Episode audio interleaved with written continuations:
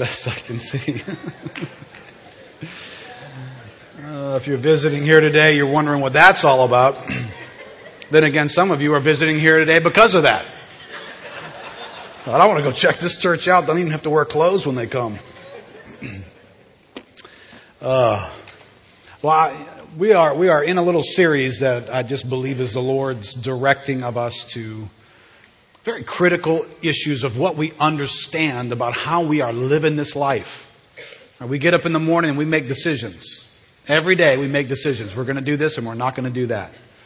We want to do this, we don't want to do that. We're going to do this even though we don't want to do it. I mean, just all day long, that kind of stuff is going on. This would, this is morally acceptable to me, this is not. This is valuable, this is not. This is the way I use my money and my time, this would be wrong to use it this way. We, we are trafficking in those issues every day of our lives. And, and last week, we kind of concluded, I just want to revisit a thought here with you. Last week we concluded the message really highlighting how God is relating to us in His grace. And that should have stirred up some questions for us. Some questions about what motivates us to make the decisions that we're going to make, especially if we were to pull away some of the restraining elements that we said last week. A lot of the times these are external restraining elements. So if we were to minimize them, would all of us just say, great, great, the church doesn't care anymore if you do this or you do that. I don't have to answer to my covenant group leader. You know, that, that whole context of culture that's there. I'm not going to be frowned upon if I do this.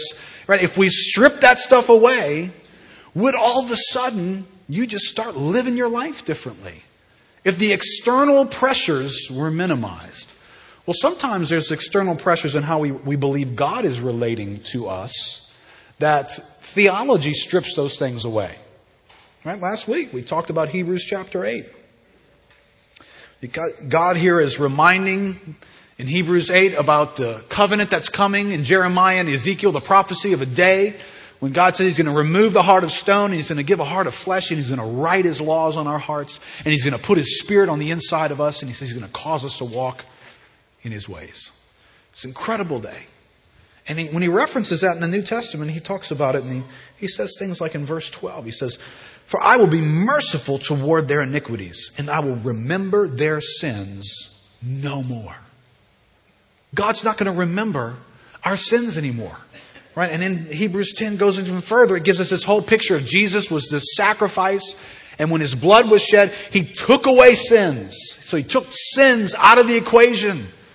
So sin for the believer. Now, okay, listen, if you're not sure about your relationship with Christ, I'm not talking about you. You in trouble. And I hope by the end of the message here, you, you realize you're in trouble. But by God's mercy towards those who have trusted Him, God has removed this barrier that sin has created. Talks about sacrifices in verse 18. He says, where there is forgiveness of these, there's no longer any offering for sin. It doesn't say there's, there's not an offering now unless another sin occurs and, and then we're going to need to kick the offering back up again. But hey, up until this moment, all the sins, they're, they're taken care of. They're cool. But now if you sin again, we're going to have to do another offering thing. No, no. Past sins were dealt with by one offering and all future sins are being dealt with by one offering. As a matter of fact, right before that verse, it says that, that we have been made perfect before God. All those who are being sanctified. So God's still at work in us, affecting us, but our status before God is we are accepted as though we are perfect. Right now, if, if I were to throw all that out there, Jesus is never going to come be sacrificed again. Your sins are no longer an issue of God's going to reward you according to your sins. God is dealing with you now in a new covenant that is based completely in His grace, that is based on the person and work of Christ, not on you, not on your works, not on what you've done to this point or on what you will do in the future. That's where it gets weird, doesn't it? I'm almost cool with the idea that, okay, God's, He's released me from everything in the past. So all those faults and all those sins in Christ, they're forgiven. God's not responding to me based on those, and He's not going to respond to me based on the ones I do tomorrow either. Now I get a little weird because it's like I haven't done those yet. And what if I do the wrong thing? You mean I don't need to be worried that. See, um, don't, some of us just want to worry? Don't we just want God with a big fly swatter in his hand? Some of us want that. It's like it's what we're after. And we're definitely after it for some other people. right? All right, here's the question. If there's not, there's not severe enough consequence when we sin, then what's to keep us from running after sin? Right? I know when I told everybody you can come to, you come next week dressed however you want. I know there were some people in the church going, whoa, what are you doing, man? I'm not coming next week. Keith, you can't tell people that kind of thing. Well, what are you afraid of? Because if you don't hem them in, if you don't pressure them from the outside, they won't do the right thing. Wow. Really? That's all we got going for us. Pressure from the outside. That's a very low view of Christianity. But what about this whole issue of the grace of God when it comes on the scene that minimizes your activity and maximizes God's? Right? Listen to this thought from John Stott. He says, if we are proclaiming Paul's gospel with its emphasis on the freeness of grace, right? Grace is not bound in us. Grace doesn't look to us and then decide whether or not it'll be motivated by us to do something. That's what freeness means. And the impossibility of self-salvation, we are sure to provoke the charge of antinomianism, right? All the law is gone, do whatever. If we do not arouse this criticism, the likelihood is that we are not preaching Paul's gospel. And I just want to ask you a question because I'm going to get back to this in a moment. Because we have a couple of different sets of Christians in this room. And you are one of them, whether you realize it or not. My question to you is when you preach the gospel, and I don't mean, you know, Jesus Christ was a historic figure, he came and died. And when you preach the gospel of relationship with God, does anybody ever accuse you of teaching license?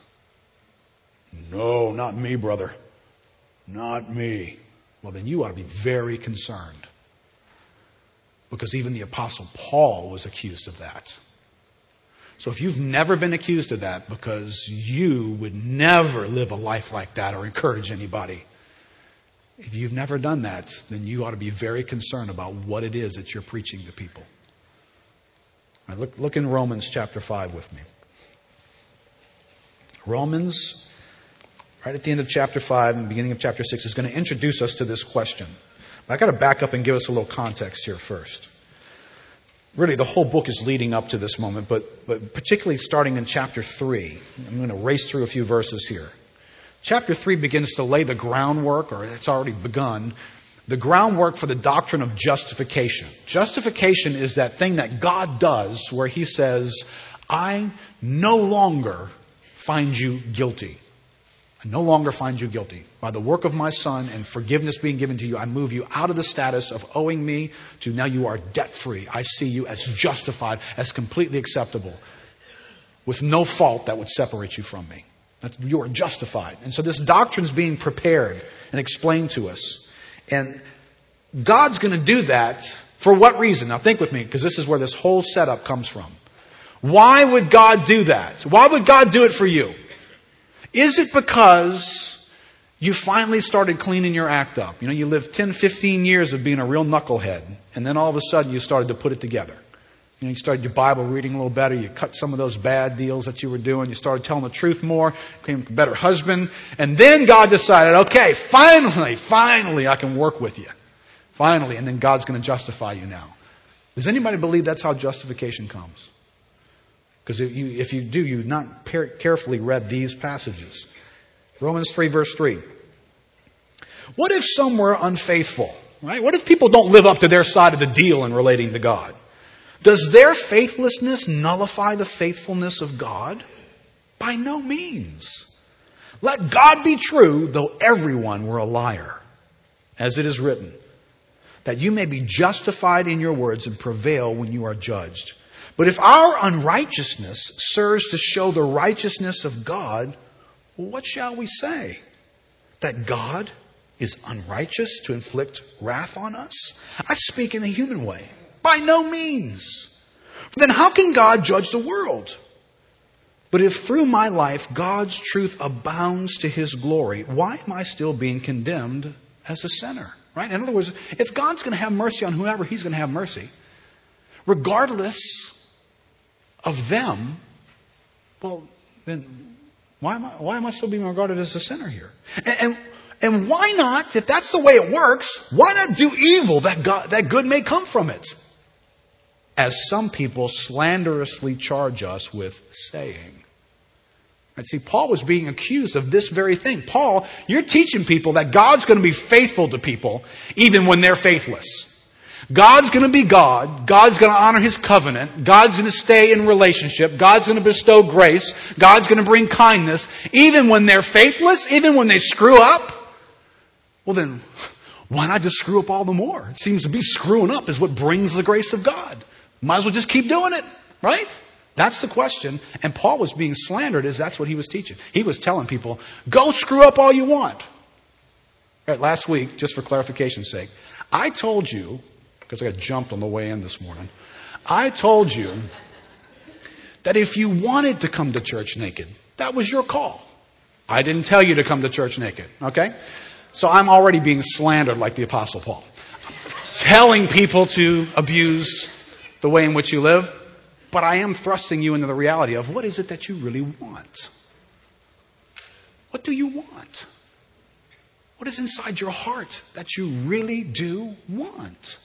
See, Paul was being slandered here. He was being told, Paul, you're teaching people to live however they want. Just do whatever. It doesn't matter what you do. Because God's going to be faithful.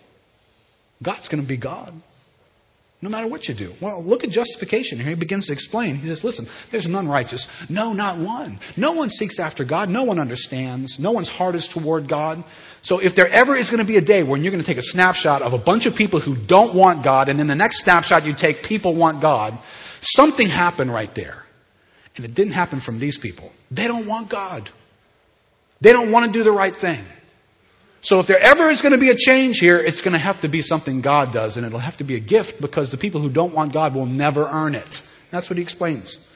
Look in verse 20, chapter 3. For by works of the law, no human being will be justified in his sight. Since through the law comes the knowledge of sin, right? The more you try and live right, the more you're reminded that I fall short. Right? When you're not trying to do anything right, you don't get reminded that. It's not until you decide, okay, I'm going on a diet. Now, aren't you aware of everything wrong you're eating? When you weren't on the diet, you're not violating anything. You're not on a diet. But when you're on a diet, all of a sudden, it's like sin is stirred up in you. In verse 21. But now the righteousness of God has been manifested apart from the law, although the law and the prophets bear witness to it. The righteousness of God through faith in Jesus Christ for all who believe. Okay, now here's how you get righteousness. We believe and righteousness is a gift from God. For there is no distinction, for all have sinned, we're all disqualified and fall short of the glory of God, and are justified by His grace as a gift through the redemption that is in Christ Jesus. Right, now turn over to Romans chapter 5. Now, when did, when did this idea of God giving a gift take place? Again, was it after we had begun to reform ourselves? No. Verse 8. But God shows His love for us, and that while we were still sinners, Christ died for us. Since therefore we have now been justified by His blood, much more shall we be saved by Him from the wrath of God. For if while we were enemies, we were reconciled to God by the death of his son, much more now that we are reconciled, shall we be saved by his life. Notice, much more now. If our situation, if this is when I came to Christ, and this is my life before Christ, if my situation over here was my back is toward God, I am busy with sin, I am self-oriented, I, my, everything is, I'm seeking to get the whole universe orbiting around me. God is not the center of things, even though I acknowledge that He may exist. And then in that moment, I am an enemy of God, I am a sinner of God, and then God comes to me in His kindness and grace, and He brings me into salvation. And then I get on this side. This is like joining a bad fraternity, right? I get on this side. Now all the rules change. Now I am oriented towards God. Now my attention is toward Him, but there are moments when I falter and wander and don't stay on course and and now as Christians though, it's almost as though now we're going to have God, now God's going to get me. Now He's going to get me. You can't do that and, and we want to impose things on one another as though God who would be so kind to us over here won't be that way towards us now. Well, wait a minute. If it, you, you're saying that, well, what, it doesn't matter what I do over here? Well, was it matter in what you were doing over there? Let me just see if I can get that straight first. Did it matter what you were doing over here? When God came to you and saved you, you were an enemy. You were a sinner. You were a rebel.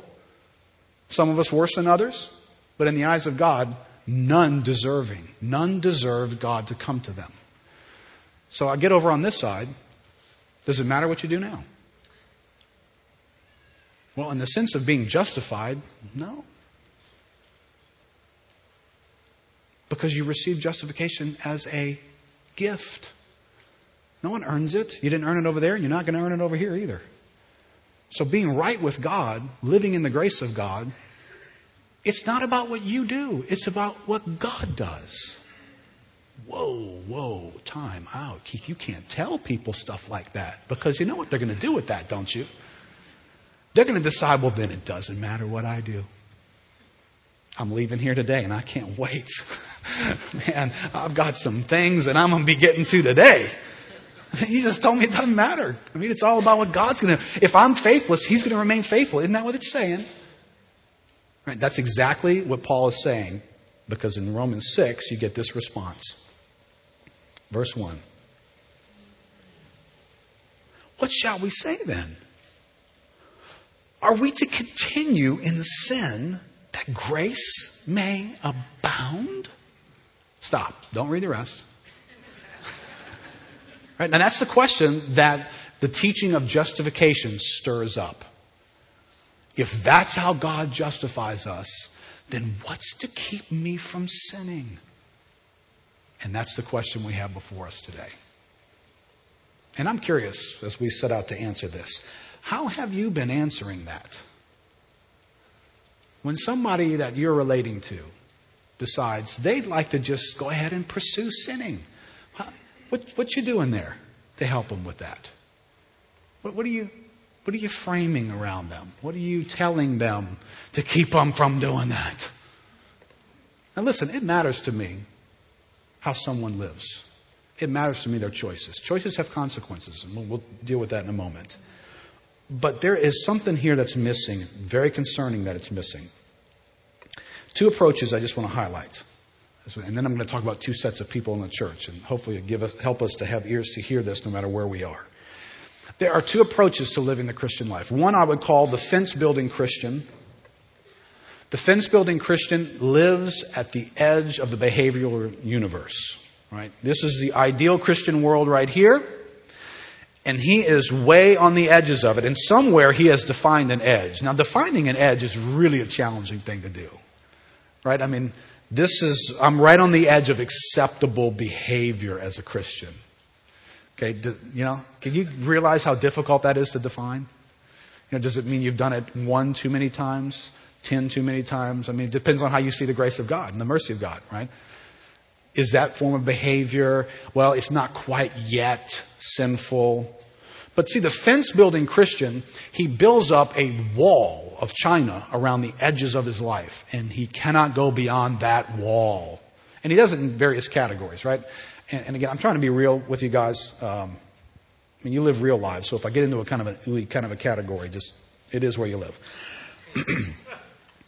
right? If you're if you're in the dating world, Right? This is, this is where a fence building Christian lives in the dating world. A fence building Christian knows that if I'm not married as a Christian, I'm not supposed to have sex outside of marriage. So they build the Great Wall of China right at the act of sex. And then they spend their lives seeing how close to the fence they can get without going over. But I'm still on this side. You know, I haven't, you know, right? The center of the Christian universe with God is way over here, and technically they're still in bounds. Well, maybe. I don't know. Depends on where you build your fence, right? But when you go to build your fences, you build them. You decide where they go, or you go to a church that decides where they go. And the church builds them for you. And then they pressure you. However they do it. We do that. Right? Sometimes with good intentions, I'm sure we're doing that. But the reality is, I want to know what's governing your life. See, the sad tragedy of this, this looks like that, you know, you go into the, the corral, the horse that's, that's worn a trail around the edge of the corral. Right? I mean, there's just, there's no grass growing. He just walks the edge. He walks the perimeter. He lives on the edge. I am so close to sin. I'm living my whole life for the edge of the Christian universe. Now the problem with this is God is at the center of the Christian universe. And you are as far away from Him as you can possibly get. And that is terribly tragic. But I'm still a Christian. See, there's another kind of Christian and, and his activity in life is, is more like a Christian on an invisible heart leash. There's no great walls of China, but there's something in his heart toward the center that defines how far he will travel. His behavior gets determined by what he sees at the center. See, when Paul described becoming new creations in Christ, just before those verses in 2 Corinthians, he says, you know, the love of Christ controls us. Having concluded this, that one died for all. Therefore, all died. That we who live should no longer live for ourselves, but for him who died and rose again on our behalf. There's an affection there. There's a delight in God there. That he is saying, that's what controls me. Now you can't see it because I didn't put some big 10 foot wall up and say, no, I can't go across that. My church tells me that or I just believe that. The love of Christ controls me. I can consider all kinds of other things now. Long before I ever get to an act of sex, I can consider something about that person, about the glory. I can consider many other things now because it's the love of Christ in me that informs my life and controls and restrains my life as well.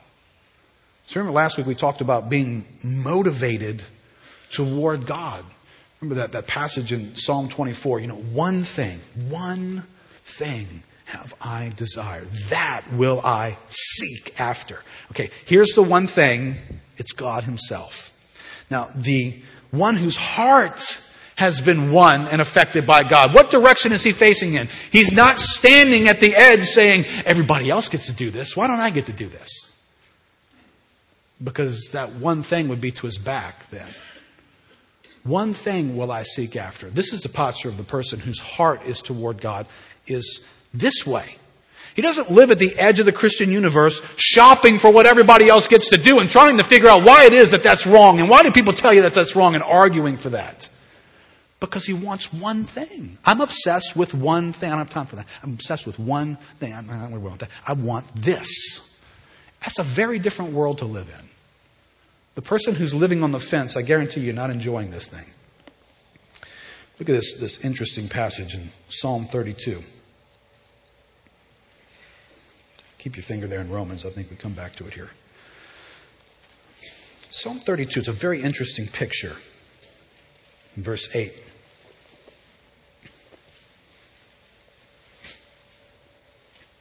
God says, I will instruct you and teach you in the way you should go. I will counsel you with my eye upon you. Be not like a horse or a mule without understanding, which must be curbed with bit and bridle, or it will not stay near you. See that horse, that mule? It doesn't want to do what you're doing. It doesn't want to plow the field. It doesn't want to pull the wagon and turn left. You have to force it to do that from the outside because its heart doesn't really care about what you want. So you stick a bit in its mouth and that steel bit pulls on the edges of the horse's mouth. And so from the outside, the horse gets directed. His heart is unaffected. He may be doing things, but he doesn't want to do them. How many of us are, are living some bit and bridle Christianity? Like we're doing things, and listen, in the, in the church, we start doing these things because it'll be frowned on. Somebody will ask me. People think that's wrong. Right? I mean, it's not what I want. I'm not doing what I want. I'm afraid you're going to ask me about my views on dating. Whether I should go to parades or not. Mm-hmm. What's in your heart? What do you want? Well, that's not the issue, is it? For a bit and bridle Christian. I mean, listen, I mean, I, I pay attention to the body of Christ as best I know how. I'm describing way too many churches right now. Way too many churches. I'm describing way too many Christians. That somehow, this is what we've turned Christianity into bunch of rules being imposed, constraints and mechanisms to control what we're doing. Charles Spurgeon said, The horse does not understand his driver's wishes, except as he intimates them through the bit and bridle. When he, when he is to turn, when he is to quicken his pace, and when he is to stand still must be told him through the rein. For apart from the bit in his mouth, he has no understanding of the man's mind. That thought which works in the mind of his driver is not working in the mule's mind, and therefore he has to feel a pull at his mouth to make him know his master's desire. By contrast, Spurgeon says, be sensitive to the Spirit of God. So dwell in God that he shall dwell in you, and his indwelling shall cause you to feel at once what it is that he would have you to do. See that internal working of the Spirit of God. See, I mean, how does the will of God sit in your life? When, when God's will gets revealed about that issue, about whether you can marry that person or own that thing or drink that, when that comes to you, how do you, how do you react to that? Is, is it an imposition? Is it an external imposition and restriction on your life? Or does it spring forth as a delight and a joy? I mean, do you stand at the edge of your life going, why don't I get to? That means sad. I mean, that's a, that's a screamingly sad testimony of Christianity. Right? It's like being in a prison. You know, like prisoners who stand at the razor wire gazing out, wishing they could just do that. This is not prison. It's a joy, isn't it? Or maybe not. But if it's not, we got something to fix. Now let me, I'm, I'm going to introduce all of us to a hopefully an exercise that keeps us from releasing ourselves from this. This is what I call equaling the playing ground. You know, in the Christian universe, there are two primary parties. If this was a parliament meeting, you know how, you ever seen a parliament meeting? It's, it's, it's a little bit different than how we do in Congress. You know, we have, we have Republicans and we have Democrats. You know, if you're a Republican, your brain thinks a certain way. And if you're a Democrat, your brain thinks a certain way. So as soon as a guy stands up and says a certain thing, there's this impulse from within you that goes, yeah! Well, in Parliament does it much better. You ever watch the British Parliament? They're, they're a little more animated. This is, a matter of fact, this is the only time English people come to life. The rest of the time, sorry, Peter, but they're sort of propped up corpses everywhere else in their existence. But in Parliament, for some reason, man, these are fighting words, you know? It's like, so one of them says something, one side, and they're yelling at each other. Well, that's sort of what church is like. And there are two parties here today. And they fall into many possible categories. We could call them, you know, the grace versus uh, the law. Uh, we could come up with a number of titles. I've just chosen two that kind of relate to what we said last week. The pleasure pursuer and the religious defender. There is in our meeting this morning two parties. You are probably part of one of them. The pleasure pursuer, the pleasure pursuer sits through meetings, sifting through messages with a fine tooth comb, trying to find any rules that are being given out. The pleasure pursuer who believes that what the Bible teaches is a certain way, and therefore, if you ever speak with the voice of an imperative statement. You must do blah, blah, blah. It's like your ears go, whoa, It's like, I heard that. You just don't put that on me. Right? That's a good terminology that the pleasure pursuer uses to defend his position. Don't put that on me. Right? Pleasure pursuers have ears to hear certain things, but not ears to hear other things. Right? If I preach this morning and I highlight the grace of God when we talk about justification and it's not based in you, it's in the faithfulness of God. If you were faithless, God would remain faithful. Amen. I'm hearing that, buddy. I'm all over it. You just released me from any responsibility. I heard it. Crystal clear. As a matter of fact, I'm starting my email to you now. You'll be getting it before you get in the office this week. And listen, this will be a dynamic of communication. I just want to instill in all of us here so we can have a good relationship for years to come. if I or one of the other pastors happens to preach on a subject that you have ears to hear, I know what that feels like when you hear it. It feels like, finally, finally, these guys are getting something. Finally, they figured something out. That's the best message you ever preached.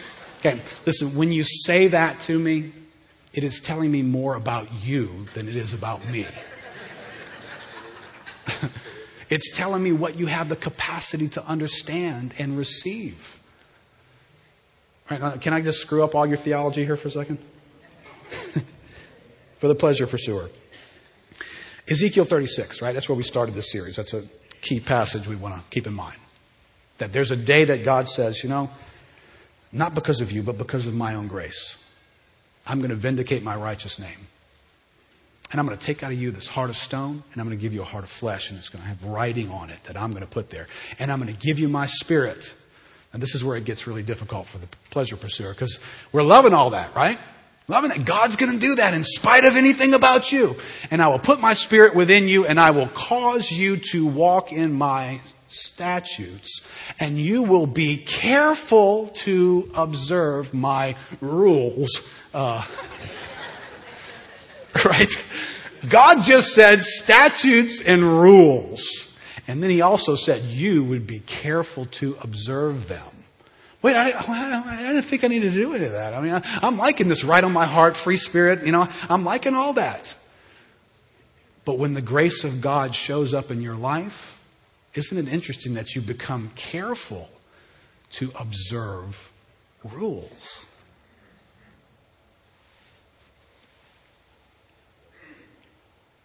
That's a little different than what we have ears to hear sometimes. I just want to be released. Don't put any obligation on me. Don't give me any responsibility. See, that just makes me feel condemned. Ah!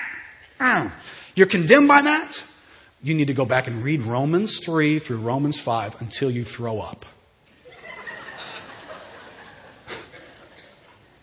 See, responsibility is all over the Bible. If it makes you feel condemned, it's because you've jumped into the Christian life with a poor understanding of justification. See, if you have a good understanding of justification, you can hear imperatives. And I'll probably conclude this series talking a little bit about imperatives. But right now, we're in the land of God's gracious indicatives. We have the other party here today, the religious defender. The religious defender has ears to hear a whole different set of ideas. He wants to hear about holiness, reverence, sobriety, respect for God, walking in obedience, being obedient to God. Right? You know what? All those things are biblical. But, you know, when I stand in the pulpit sometimes and preach a message that bludgeons people, and you should get bludgeoned sometimes. I don't apologize for that. So you get beat up by this message and you're like, I'm not, I'm not doing that and I'm not doing this. There's some in the audience who are like, Amen, I'm starting my email now. Finally, this is the best message you ever preached, man. Woo! What's going on there? I'm the same guy, right? My theology doesn't go, you know, I don't believe that anymore. I just believe in indicative statements today. And I come in two weeks later, you know, out with the indicative statements. I'm only in the imperatives. Thou shalt, thou shalt, thou shalt. You must, you must, you must. And then three weeks later, oh, I have a new revelation. Doesn't matter what you do. Do this now. I'm a moron, but I'm not that much of a moron. But when we only hear those one things, listen, it's saying something about us. Now, sadly, the person who is the religious defender probably came out of their skin last week with the idea that you just told people, do whatever they want. What? Come to church naked? What? You can't, you can't tell people stuff like that. And the, the religious defender, this is the thing about being a religious defender. The religious defender chooses from a list of categories which ones he will defend. He doesn't defend them all because he violates a lot of them himself. He only defends some of them. They tend to be things like movies. You can't go to that kind of a movie. And clothing. I can't believe she's wearing that. And drinking. And smoking. Right? We got a little list. You can't get on the wrong side of that list there. Because if you do, the religious defender wants to know, hey, is one of the pastors addressing this person? Did you see? Yeah, there, uh-huh, uh-huh. But you know what doesn't make the list? Here's some things that don't make the list. Overeating doesn't make the list for some of these guys. Uncharitable judgments doesn't make the list. Poor male leadership usually doesn't make the list. Unsubmitted wives typically doesn't make the list sometimes. Lack of serving, undisciplined children, your house is a mess, nobody can walk in it. That doesn't make the list. Too much polyester, that doesn't make the list. Uh, listen, in, in whatever category we find ourselves in, every one of us is an abuser of the grace of God. Everybody is a licensee. You just got to find your category. Right? The woman who walks in with her hair in a bun because she believes a certain thing about righteousness based on where her hair is located on her head, wearing clothing that is to here, but on the way through the front door, the church is ordering her husband around. Her house is completely disorderly, but when she's here, she's a certain way. That woman has as much license issues as the person who's got a different list of license issues going on. Right? You got some people who you, know, you wonder you were you were you were where Friday night? You went you went there, right? You know so. She she's checking this guy out. Can't believe where he went the other night. But she happens to be a person who never evangelizes, doesn't share the gospel, doesn't pursue that kind of engagement with the gospel ever. Now, this guy over here who happened to be in the wrong place Friday night reaches out to this person and that person and that person. Okay, now, both of them are licensees, aren't they? One says the grace of God lets me go wherever I want. The other one says the grace of God lets me not obey Him in evangelism. I don't ever, I don't ever strive to make disciples. Doesn't the Bible tell you to do that? You see, you're just as guilty when you don't do what the Bible calls you to do as when you do something that it tells you not to do. Now, the religious defender tends to camp out and you don't do that, don't do that, don't do that, and I've noticed you've been doing it. Well, you know, you could return fire on that person and it will do this and do this and do this, and I notice you don't. And that would be a reality. See, because we're all licensees in certain categories. So, so there, this is true, right? All of us are in this category together. Right? If we just shuffle the deck, and this week it's not about clothing and movies, it's about whether or not you have been serving the body of Christ. How many licensees will we have here this morning? It's about whether you are found out in the community serving to order to make the gospel known to a generation that's dying apart from Christ. Oh, I don't do that. You see, if I just move the category, we're all licensees somewhere along this line. We're all abusing the grace of God. Let's go back to our question. How does the Bible address the issue of Christians' ongoing participation in sin? Go back to Romans chapter 6. Now listen to how Paul answers this. Here's the question. Sounds like this is an abusive thing you're about to set up, Paul. Why are you doing that? What shall we say then? Verse 1. Are we to continue in sin that grace may abound? Should we keep on sinning, Christians? By no means. Now stop. Before we get into what he does say, let me just highlight what he's not about to say. What he's not about to say, he's not about to say, if you keep on sinning, you're going straight to hell. As a matter of fact, what if you go off and commit that sin and Jesus returns five minutes after that? You're going to hell. I won't ask for a show of hands. But I guarantee there's some here this morning who believe that. And there's no way you can believe that after what we just described, Romans chapter 3 through 5. There's no way you can believe that. God treated you better when you were his enemy than when you were his child who screwed up and he happened to return on a bad day? What? Where do we get these ideas from? But they control people. Because if I make you afraid of going to hell, I can get you to stop that. No, maybe not. Well, you can lose your salvation. When that, see, losing my salvation implies that I won it at some point. That I did something to win it from God. And so therefore, if I did something to win it from God, then certainly I can do something to lose it now. If I did something to qualify for it, well then certainly I can do something to disqualify myself from it. But if I understand the grace of God, if I understand Ezekiel 36 is referring to a bunch of people who don't deserve God to come in their life with grace. They were not qualified 850 years of their sin. And God comes and says, not for your sake I do this. I do this for mine. I'm going to come and save you. Well, I, I, I wasn't qualified from the start. I was disqualified then, and if you remove the gift of God's mercy and grace and His righteousness being given to me, I'm still not qualified. On my best day, I'm still not qualified. Well, well, if you keep doing that, there's going to be severe consequences in your life. Right? Why am I telling people this? Because I'm trying to get you to change your behavior. I'm trying to get you to stop. Stop doing what you're going to do. If you keep doing that, you're going to go blind or whatever. Right?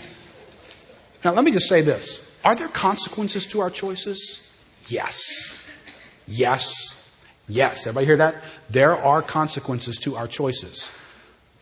But, by the very nature of grace, grace is always having to violate and overcome consequences to ever show up in our life. Ever. The mere fact that grace is here is a declaration that you didn't get what you deserved. So the consequences have been short circuited by the grace of God. So I can tell you, if you keep making that decision, it's possible there could be consequences in your life. But I also, if I'm honest to the Bible, could say God could choose to look on your situation with mercy and let there be no consequences from that. Oh, there you go, Keith. If you tell people that, they're going to keep doing what they're doing. I mean, if they don't have some reason to stop it, man, you got to make them afraid. It's going to get bad, man. I'm just look. I'm, I'm with the Apostle Paul. I don't know who you with. I'm with the Apostle Paul here. Look what he says. Should we continue in sin so that grace may abound? By no means. How can we? who died to sin still live in it?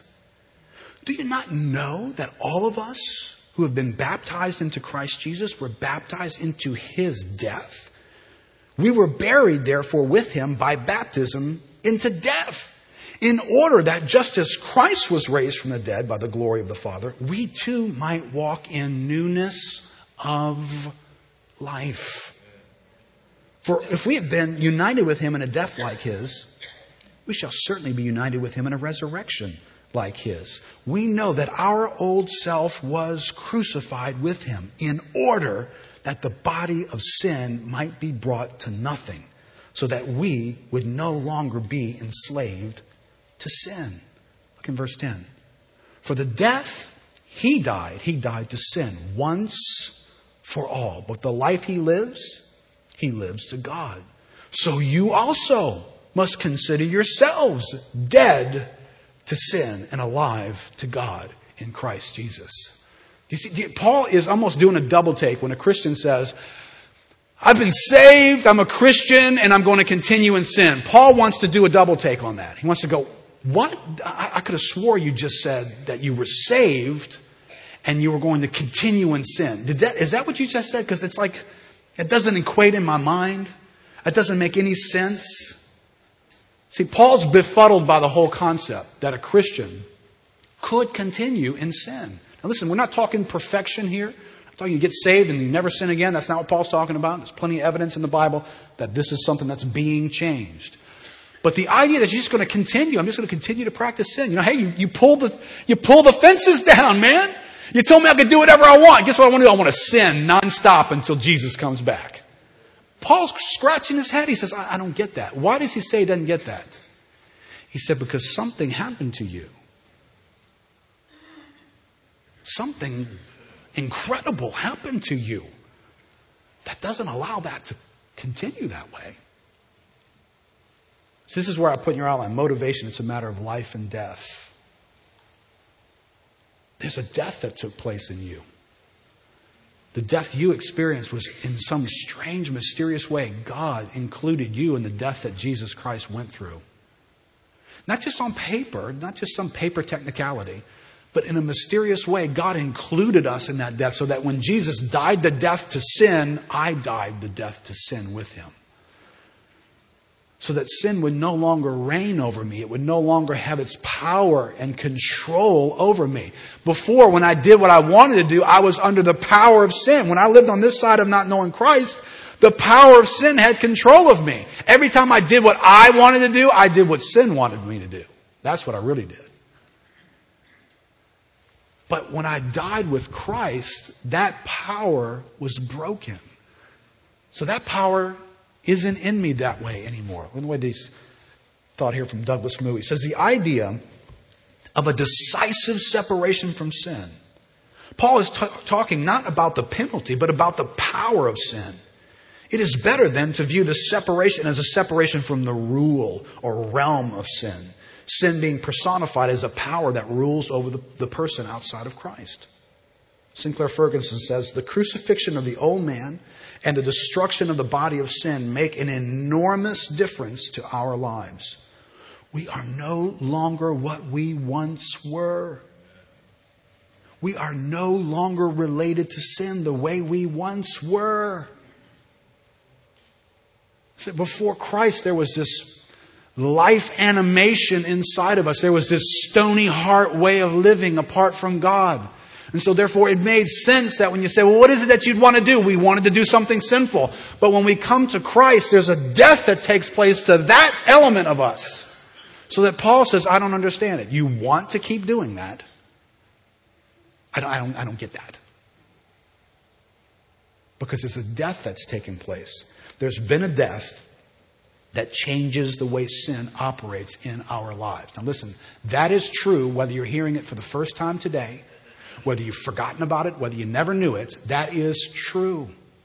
That is true. Well, I don't feel like it's true. That is true. Well, you don't know my life. That is true.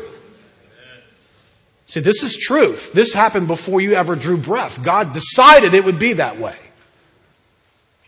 So whether you feel indifferently about it or don't agree with it or don't understand it doesn't change it at all. It really is the truth. So there's been a death that should motivate my decisions, but then also there's been a life as well. Look in your outline there. 1 John chapter 3, verse 8.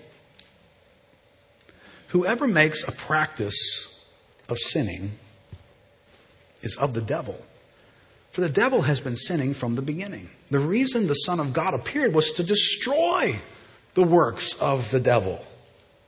No one born of God makes a practice of sinning.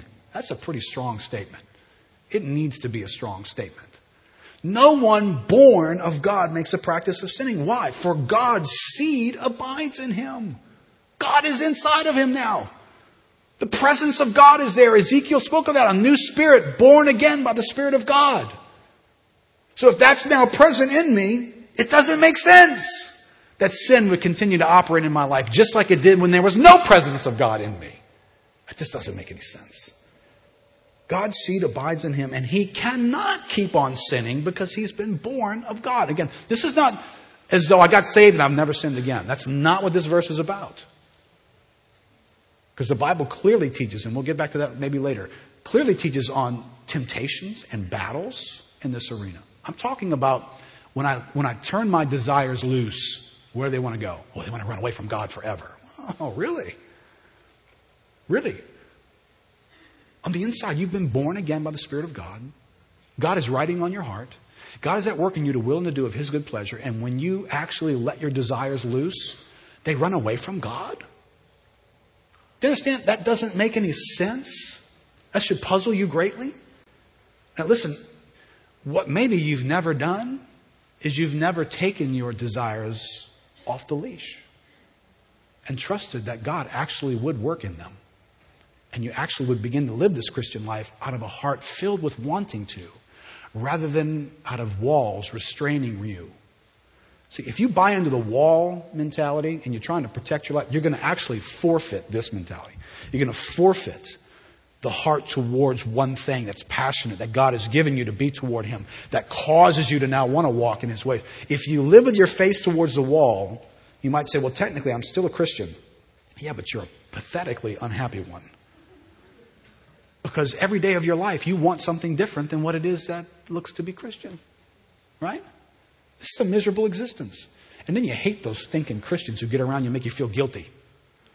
Because I want something on the other side of the wall. You know, it's like this is what makes the body of Christ weird.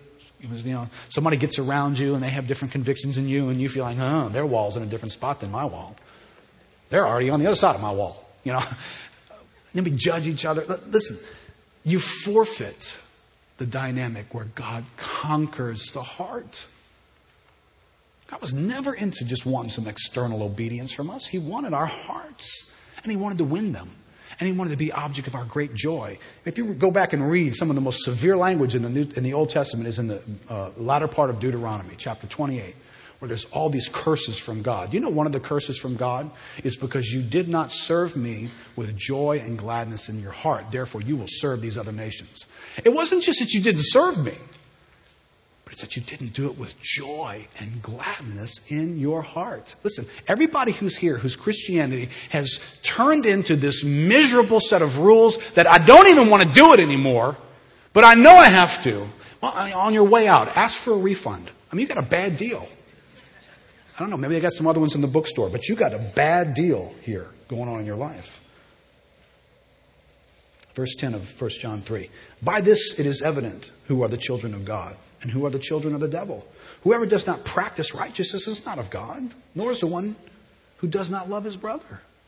No, no desire to do these right things is inside of you. John Piper says the term born again has come to mean for many people merely that something or someone got a new lease on life. So a quick survey of the internet shows that Cisco Systems, the communications company, has been born again. The Green Movement has been born again, and so on. So it's not surprising that we have to be careful when we read that 45% of Americans say they have been religiously born again. It is of enormous consequence that we know what being born again really means. When John writes, if you're born of the Spirit of God, he, he thinks so highly of that that it's, it, it's incongruent for him to think that you would continue to practice sin and be born again. He can't put those two things together in his mind because he thinks so highly of God coming on the scene and being in a human being that it would so radically change what we desire and what we're after. Now here's my answer to motivation. Why, why not sin? Because of death of old and of infusion of new equals a different person. The death of the old, when you came to Christ and you died in Him, the death of the old plus the infusion of the new, the Spirit of God and a new Spirit in you, equals a different person. You are a different person than who you were before you knew Christ. Can I say that again? You are a different person since you have been born again than you were before. That's why sin is going to operate differently in your life. Now, I want you to consider this verse, and we're going to close. Maybe offer some prayer for some folks that are here today. Look, look at the language here in 1 Corinthians chapter 6 and consider whether or not you find yourself in this list. Do you not know that the unrighteous will not inherit the kingdom of God? Do not be deceived. Neither the sexually immoral, nor idolaters, nor adulterers, nor men who practice homosexuality, nor thieves, nor the greedy, nor drunkards, nor revilers, nor swindlers will inherit the kingdom of God. And such were some of you. Is the grammar wrong there? Did Paul mean to say, and such are some of you? No, he meant to draw a line and to say, that used to be true of some of you. It's not anymore. What made it different before you read the rest of it? What made it different?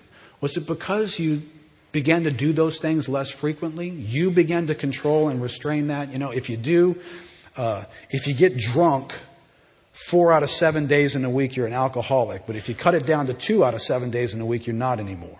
So such were some of you. Is that what this is talking about? That's not what this is talking about. In verse 11. Such were some of you, but, but, you were washed. You were sanctified. You were justified in the name of the Lord Jesus Christ and by the Spirit of our God. Right, that's Ezekiel chapter 36. What made you different? It, it, wasn't what you began to practice that made you different. It was what God did that made you different. Okay, now years ago, this was not nearly as hard as it is today to hear it. Because today, and I'm, I'm going to say this as kindly and carefully as I can, but today, we, you know, our world has looked at human behavior and decided that we know what makes up man. So we've figured everything out. We've got labels for everything, and this is now who you are. So, you know, if, if you've got a drunk problem and you have a certain pattern and it meets a certain pattern, you're now an alcoholic. It'd be more helpful if we just used the Bible's terms. The Bible uses the term drunkard. See, if you're a drunkard, the Bible has the answer, but if you're an alcoholic, it, it you know, wow. Bible doesn't say anything about alcoholism, so you're kind of on your own. What do you think this is a new breed just showing up. Nobody looked like alcoholics back when the Bible was being written, for goodness sake. Of course they did. They just called them drunkards. So if you were a drunkard or you're an alcoholic, you, you get to go to a meeting, and I'm not trying to be offensive here, but I am trying to get you to think. You get to go to a meeting and introduce as, yourself as, Hi, I'm Keith Collins, and I'm an alcoholic. Oh, really? And try and convince that group that you'll one day not be that. And you get to be told you're in denial, that'll never be true, et cetera, et cetera. See, thrust onto the scene. That, that thinking came onto our scene in the last century, has birthed with it the idea, because look at this list, and there's all kinds of human behaviors here. And so now it's not just a human behavior, it's who you are. Right? You ever get involved in homosexuality, you are homosexual. So if you, if that is who you are now, well, then it makes sense that you, you're just going to have to live with that your whole life. See, do you realize the Bible says, and such were some of you, and it includes drunkards in that list? Listen, if you're here today and you've been laboring under the idea that, man, I've been, I've been having a drinking problem for 25 years in my life, and you are probably convinced you are an alcoholic, that, that's what you are. Well, you have to come to grips with this verse, because if you're a Christian, there was a death that took place where your alcoholic heart that was stony to God was taken out and a new flesh heart was installed.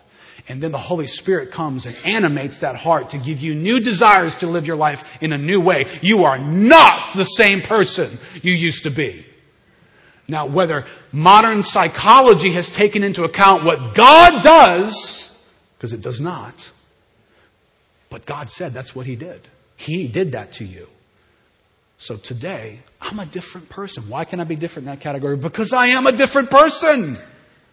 There's been a death and a separation from that reigning sin in my life. And there's been power that's come by the Holy Spirit to enable me. Listen, it's almost as though this is why the fruit of the Spirit needs to almost be preached on over and over and over again. It's a cute little list that we learn like the, the armor of God and we learn it when we're in Sunday school and then we forget about its implications later on. Man, I've been having anger problems. Man, I mean, I've just been a hothead my whole life. My father was a hothead. My grandfather was this. And, and that's, that's just who I am. Really?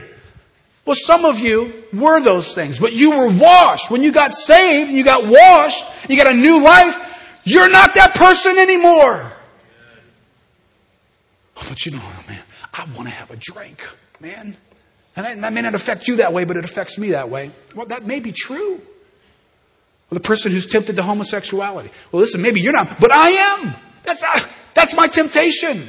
Okay, well, you know, the fruit of the Spirit, right, which can only be done by the Spirit on this side of the line, infused in us is this new life, the Spirit of God.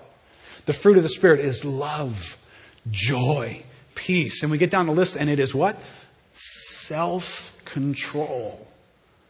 So that even if I have this impulse to punch your lights out, right? I mean, you gotta understand, just I was raised in a home where we just beat the tar out of everybody, man. That's just the way it is. That's who I am. Okay, well, you know, the Bible doesn't say, well, all of you who were raised a certain way, you get to be exempt from ever experiencing the fruit of the Spirit called self-control. You get to be out of control instead. The Bible doesn't say that.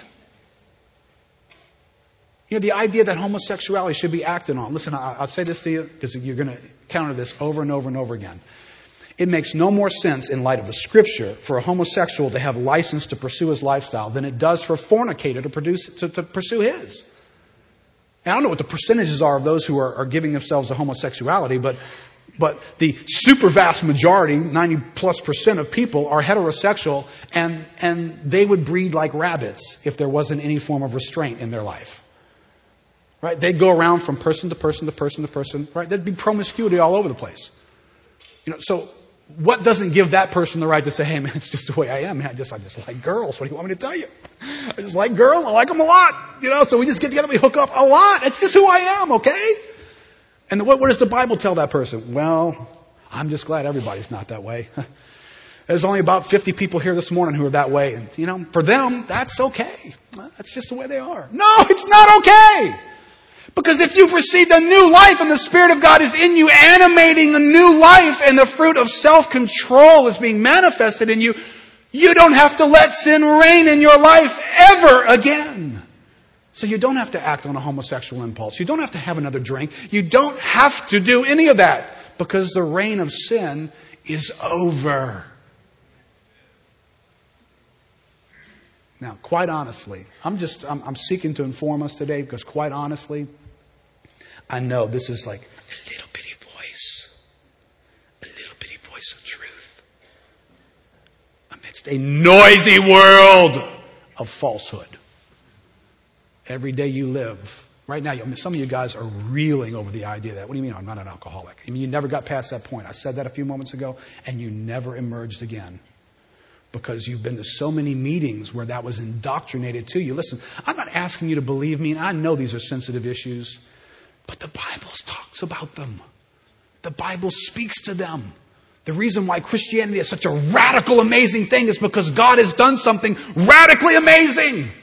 You don't just attend a meeting, same old corrupt individual, but with a new set of rules. Hey, nothing happened, no death, and no new spirit. I'm just a guy who joined a new club. Now you give me my rules and I'll try my best to keep them. Well, if that's what Christianity is, well then you are still an alcoholic.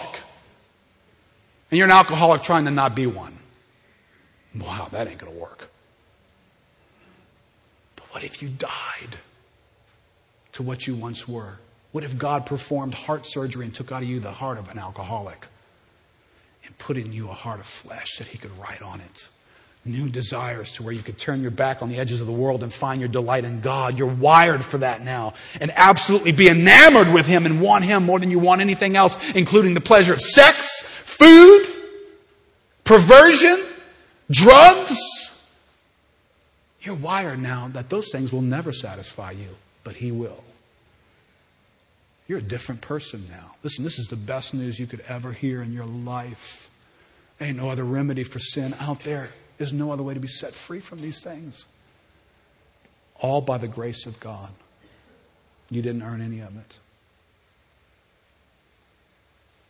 Now, let's close and pray for some folks before we dismiss. Three realities that I've closed your outline with. One, sin abounds in our lives. And we are one of these things. Sexually immoral, idolaters, adulterers, homosexuals, thieves. We're somewhere in there.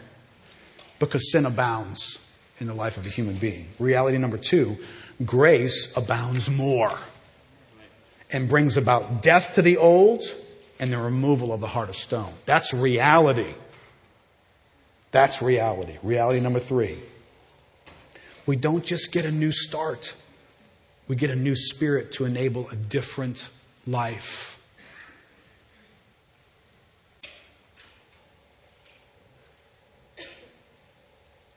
What happens in the new birth, John Piper says?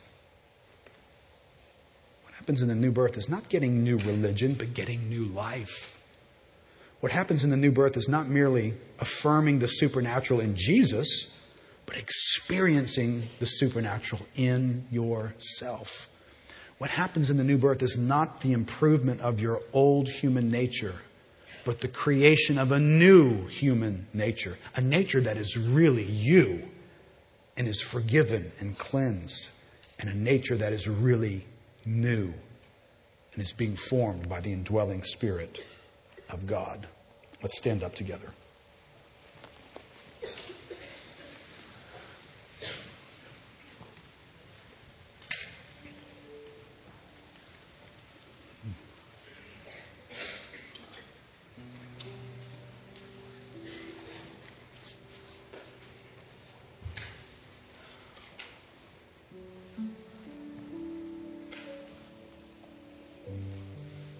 Lord, I know that apart from your grace, the presence and work of your Holy Spirit, these truths would be but a whisper in a hurricane. Because our experience and our lives and our resume of failure and struggle would outshout them. But Lord, when you speak, and your spirit gives us revelation, then you become the hurricane and everything else gets drowned out. So, God, I know right now in this room, there are some folks who are realizing like a light just came on in their life. They're realizing they don't have to be that way anymore. They're realizing no matter what their past, no matter how long it's been going on. God does something that trumps those things. God does something greater that rescues us from our particular past and our long history in it. God, I thank you that you are making that real this morning in hearts that are here. And your word is alive a source of joy, Lord, for there's finally an opportunity to be free. It's finally a day where a new life can come. I want to speak to you just for a moment, if just with your eyes shut in and you just sensing and receiving from God. If you're here this morning, and the terminology of being born again, the experience of God forgiving you your sins and cleansing you from all of your sin, and then coming into your heart to live on the inside of you a new life. If you cannot find a day in your past where that occurred for you, then it's more likely that it's truly never occurred. But what great news. God says, I'd like for it to occur. I'd like for it to occur this morning. And so you're here not by accident, you're here by God's design. God wanted you here this morning. God wanted you to have the opportunity to hear Him tell you, I want to come into your life. I want to cleanse you of your sins, no matter how long they've been going on, no matter how terrible they've been. I want to forgive them and wash them away and I want to come in your life. I'm going to take out the old and I'm going to put in a new heart. I'm going to give you new reasons to live, new motivations in your heart. If you're here this morning and that's never happened for you, but you want it to happen, it is what you want. Well, then tell God right now you want it. God, I want that. God, forgive me, God. Forgive me of the sins that you know of that have been in my life. God, forgive me of them. God, cleanse me of them. Wash my life from them, from the stain and from the effects, from the control that they've had in my life.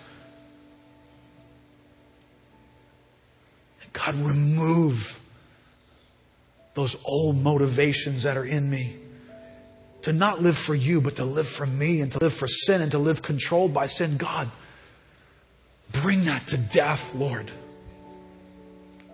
And God, I pray right now, I ask for you to come into my life. I ask you, however you do that, Lord, I don't even fully understand.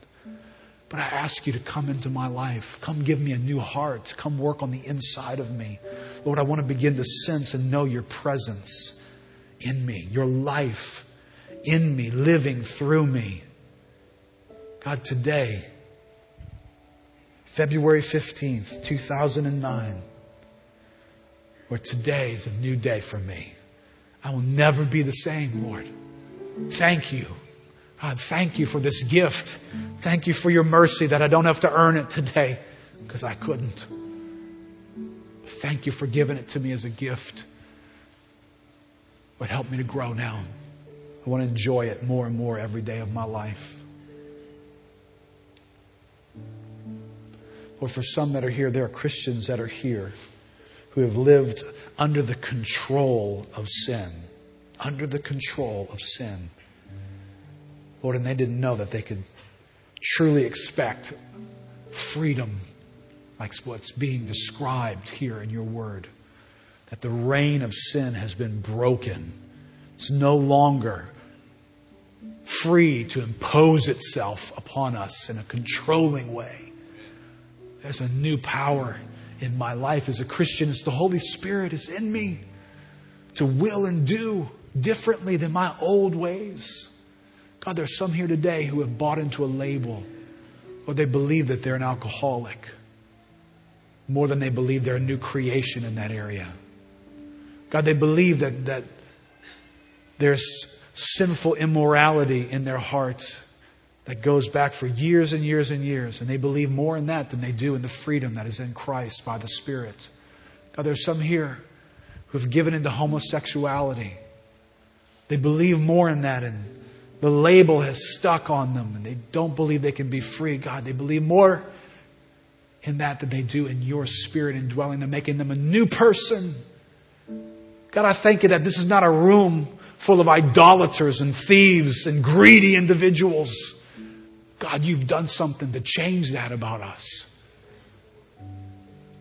So, Lord, would you now teach us more and more, teach us what it is to walk in newness of life. God, what an amazing thing you've done, Lord, just glimpsing at it, and I know I don't understand much about it. But this death that you have included me in and this life you have given to me, now, Lord, I want to walk in it.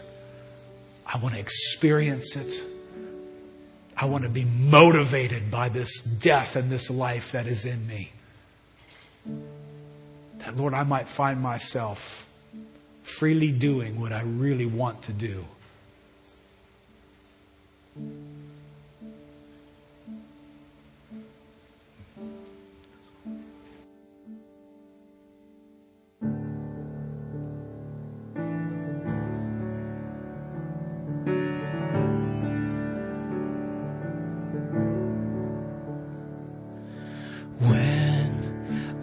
Survey the wondrous cross on which the Prince of Glory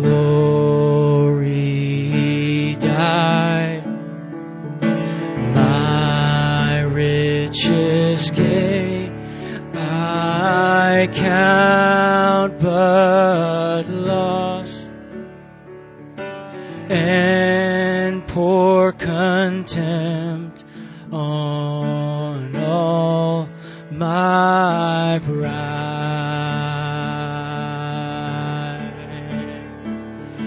Forbid it, Lord, that I should boast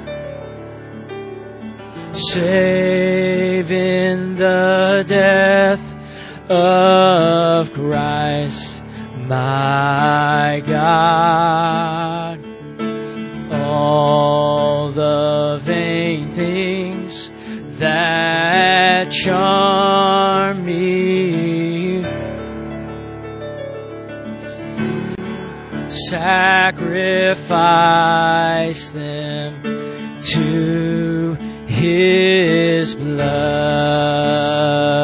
The wonderful cross. Oh, the wonderful cross.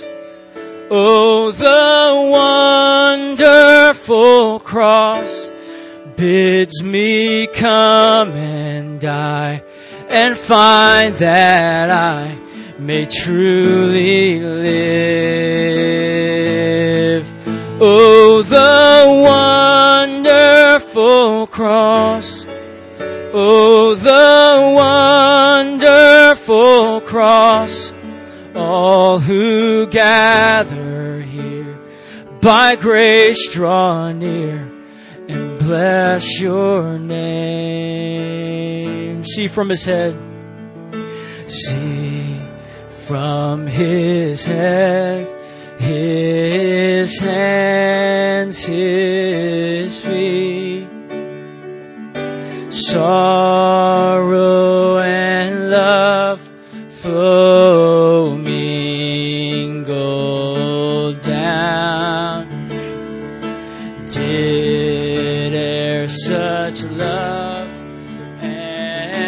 sorrow meet?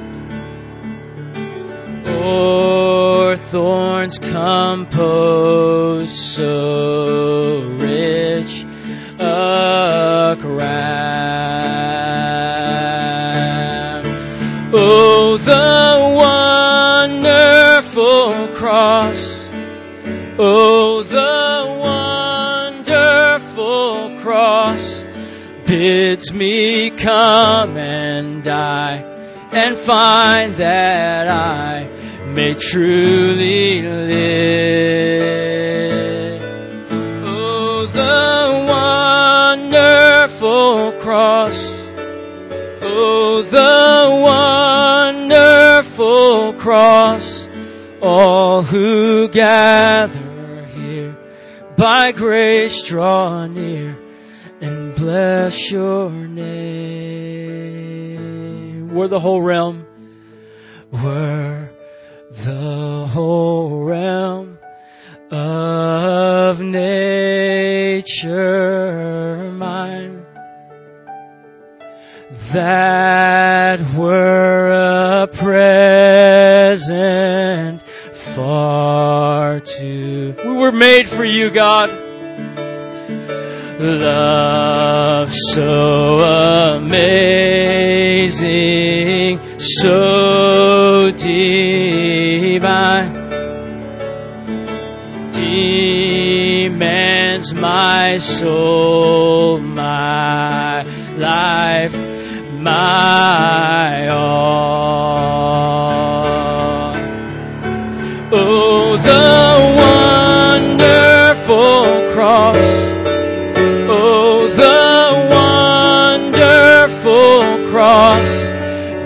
Bids me come and die and find that I may truly